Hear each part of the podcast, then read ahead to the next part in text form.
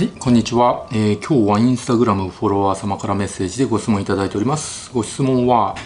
三木谷先生は前に動画でギャンブルはやらないと言っていましたが、何か理由とかあるんですか？あったら教えてくださいっていうご質問ですね。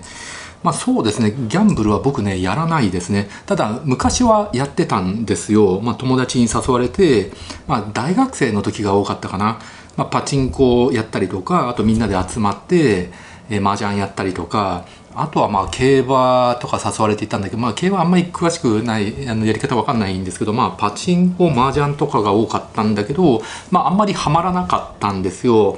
でまあいろいろ考えてこれは時間の無駄だなと。でお金も稼げないなって思って、え、やらなかったです。まあ要はそのハマらなかったって感じですね。まあ友達に誘われてですねあのよく行ったんですよパチンコ。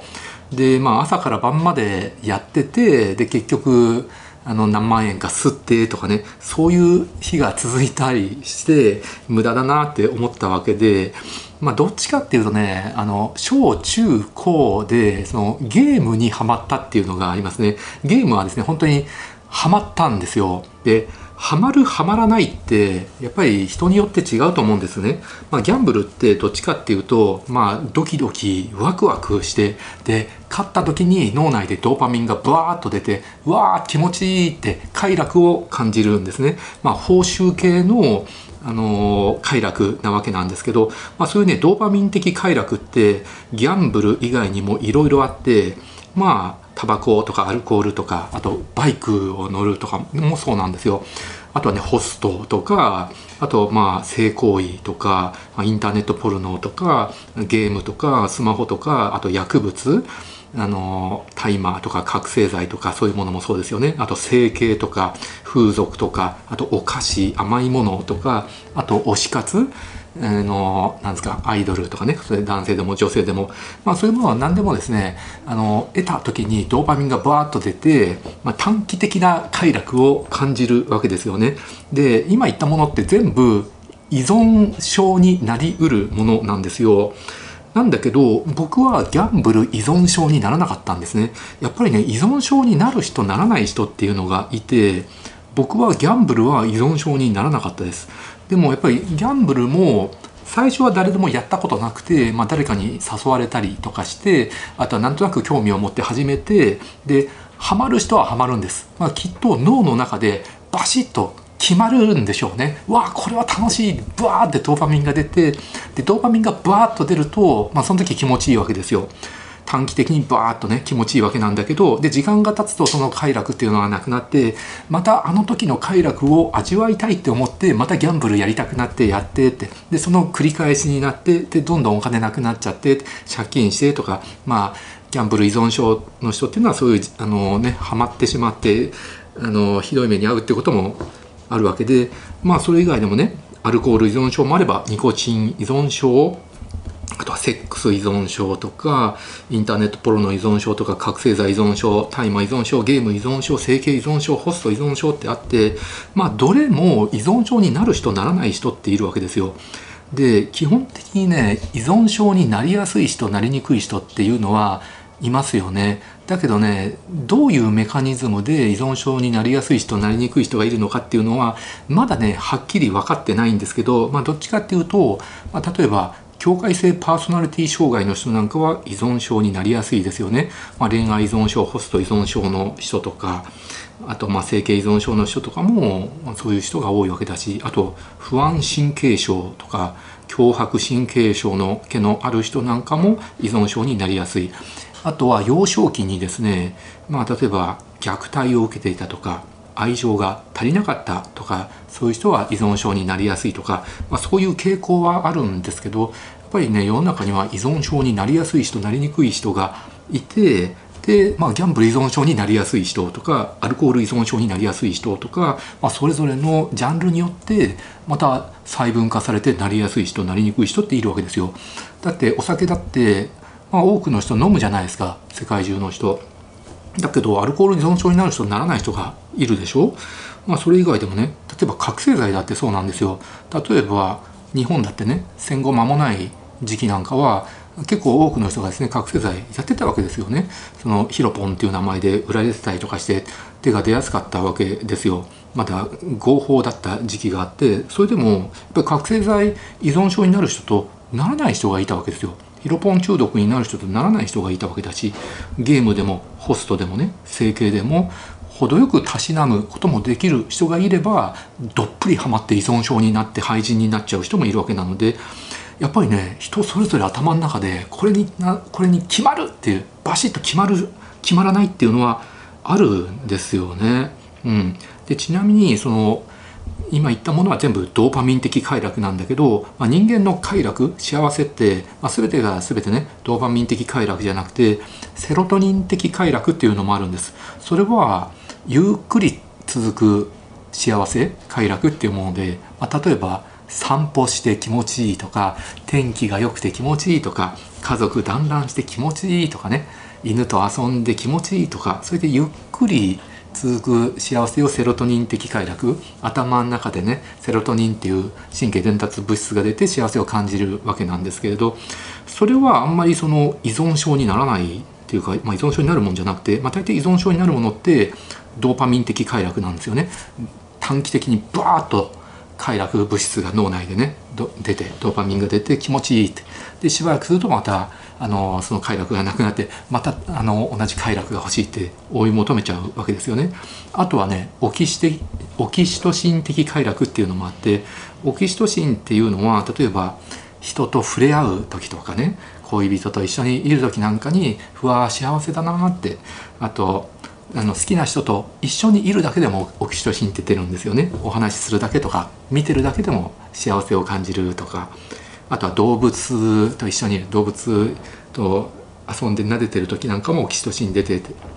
それもですねゆっくり続く快楽なので、まあ、ドーパミン的快楽みたいに依存症になるっていうのはまあそうないんですけれどっていう感じであって。なのでギャンブルってその依存症になる人とならない人いるわけで、まあ、本当に普通の人で依存症になる人いますよね。でパチンコにはまっちゃって借金してねパチンコしてでどんどん借金まみれになって廃人になってっていう、まあ、牛島君に出てくるような人もいるしあとはね結構その会社の社長さんとか会社の役員とかあとアイドルのプロデューサーとか芸能人とかアーティストとかスポーツ選手とかでもギャンブル依存症になっちゃう人っていうのはいるわけなのでやっぱりギャンブル依存症に生まれつきなりやすい人なりにくい人っていうのはいると思います。で結局ね僕まあそれで生まれつきなりにくい体質っていうのもあると思うんだけどもともとその論理的に考えるとかあと数学的に考えるっていうあの特徴があるんですよ僕の脳っていうのは。だからどう考えてもね損得感情で考えてもやっぱりギャンブルって得にならないんですよね。でなおかつドーパミン的な快楽とかも僕はあんま感じなかったし、まあ、ちょっとは楽しかったですよ。パチンコで勝った時なんかは楽しかったんだけどでもね友達に誘われて休みの日にもう開店から入ってでもうずひたすら打ちまくるって。お腹が空いたらみんなで、ね、札を置いてでランチ行ってでまた戻ってひたすら打ちまくると。で朝から晩まで打ちまくってた時があったんだけどある時朝から晩まで打ちまくって結局その日本当に恥ずかしいし悲しい話なんだけど本当にこう申し訳ない話なんだけどまあその5万円ぐらい吸った時があってそれ本当これ無駄だなってすごい虚しかったんですよ僕その日に。もう二度とこんなことするかってその日誓ったんです。だって朝から晩まで一日中時間を無駄にした上にで何にも得るものはない。しかもお金だけ吸ってでもう疲れも溜まってる。でこんなことだったらその5万円であそういくらでも遊べるじゃないですか学生の時って。本当これ申し訳ないですよ。当時アルバイトとかもしてたんですけどカラオケ屋とかで。で5万円稼ぐのって大変なのにその5万円全部使っちゃって何にも残らない。だったらその日パチンコ行かないでその5万円使って全部使わなくてもいいんだけどいろんな遊びできるじゃないですか。5万円あればすごい楽しいことができたりとかあるいはなんかなんですかプレスであスーパーファミコンのソフトとか買ったりとかできてそれずっと家に置いとくことだってできたのになんて無駄なことをしちゃったんだってすごい後悔して、まあ、その日以来僕はパチンコ行かなくなりましたしあとね麻雀もまあ友達に誘われてね大学生の時、まあ、鉄マンとかしてたわけですよ。もうひたすらダラダラダラダラ友達の家に集まってみんなでね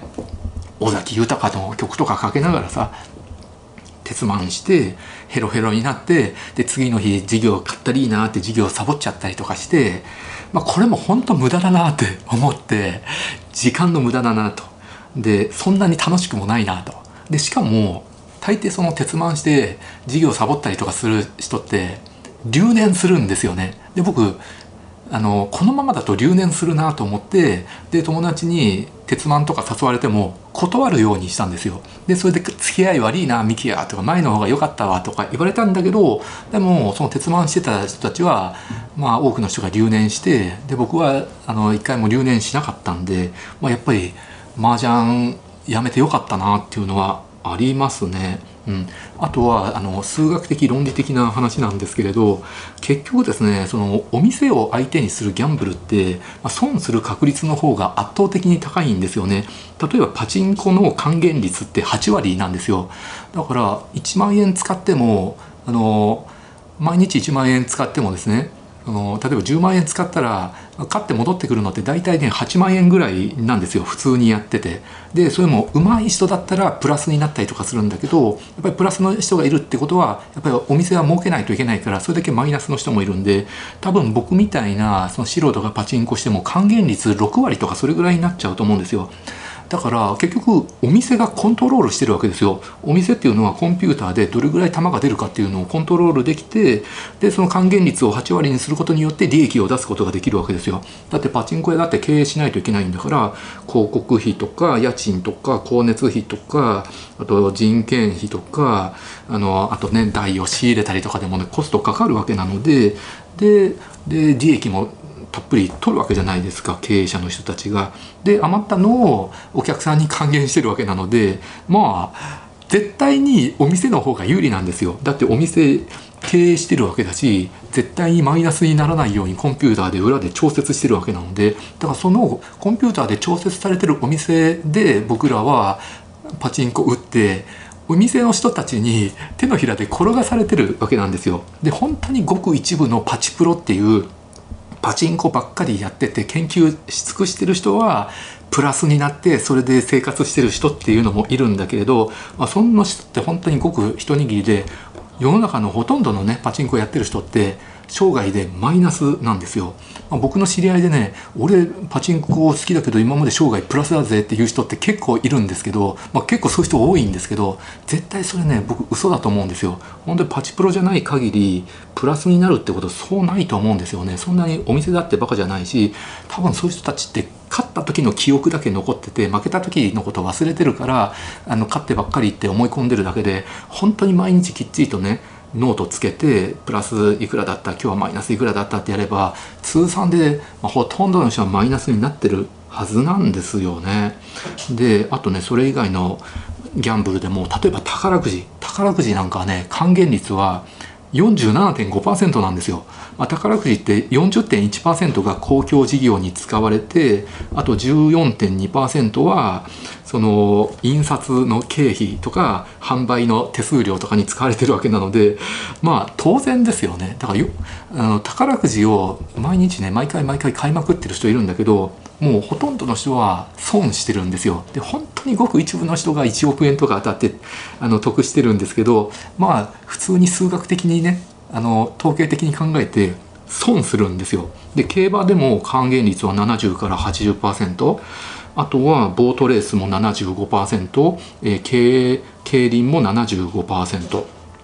なんですよ。それはね経営してるわけなのでそのマイナスになるんですよ。普通にやってれば。で手のひらで転がされてるだけなんですよ。あとねオンラインカジノは93%から98%なんでなので還元率考えるとオンラインカジノがまだ一番いいかなと。やっぱりオンラインなだけあってあの経費があんまりかからないんでしょうね。あのお店構えたりとかしなくていいし人件費とかもそんなにかからないから。それでも損する可能性の方が圧倒的に高いわけですよね。うん、なのでまあ数学的に考えたりとかあと一応僕経営者なんで経営者目線で考えるとあのお客としていくのは損なんだろうなって。むしろそういうのを経営してる人は得してるなって。必ずプラスになるからね。賢いなって思ってるんで、えー、そういう人たちにねお金吸い取られたくないんで僕は行かないわけなので。なので本当にお金を増やしたかったらあの投資した方がいいと思うんですよ。で投資もですねやっぱりあのなんですか個別の株買ったりとかあと FX やったりとかですね、うん、いつもチャート見てですねあの時間と労力費やしてっていう人もいるんだけどやっぱりそれだと損する人って結構多いわけですよね。特に僕みたいな素人がですね変に手出すとね FX なんか本当にあれですよリスクもあるから損しちゃうんでまあ固くねもう手堅くもうインデックスファンドにですね投資してなんですか？あの EMAXIS スリムあのオールカントリーとか S&P500 とかにその投資してでもう放置すると。もう10年20年30年っていうスパンで見ればまあ基本的に右肩上がりになるわけですよ。そういうインデックスファンドだったらね。なのでそういうものに投資するのが一番いいなって思いますんで数学的に考えてねだからギャンブルやる気はないですね、うん、なのでそれ以外のアクティブファンドとかねもうプロの投資家がやるとかよりももうインデックスファンドの無難なやつにあの投資すればいいと僕は考えてしまいます。はいという理由で僕はギャンブルやらないということです。ご視聴ありがとうございました。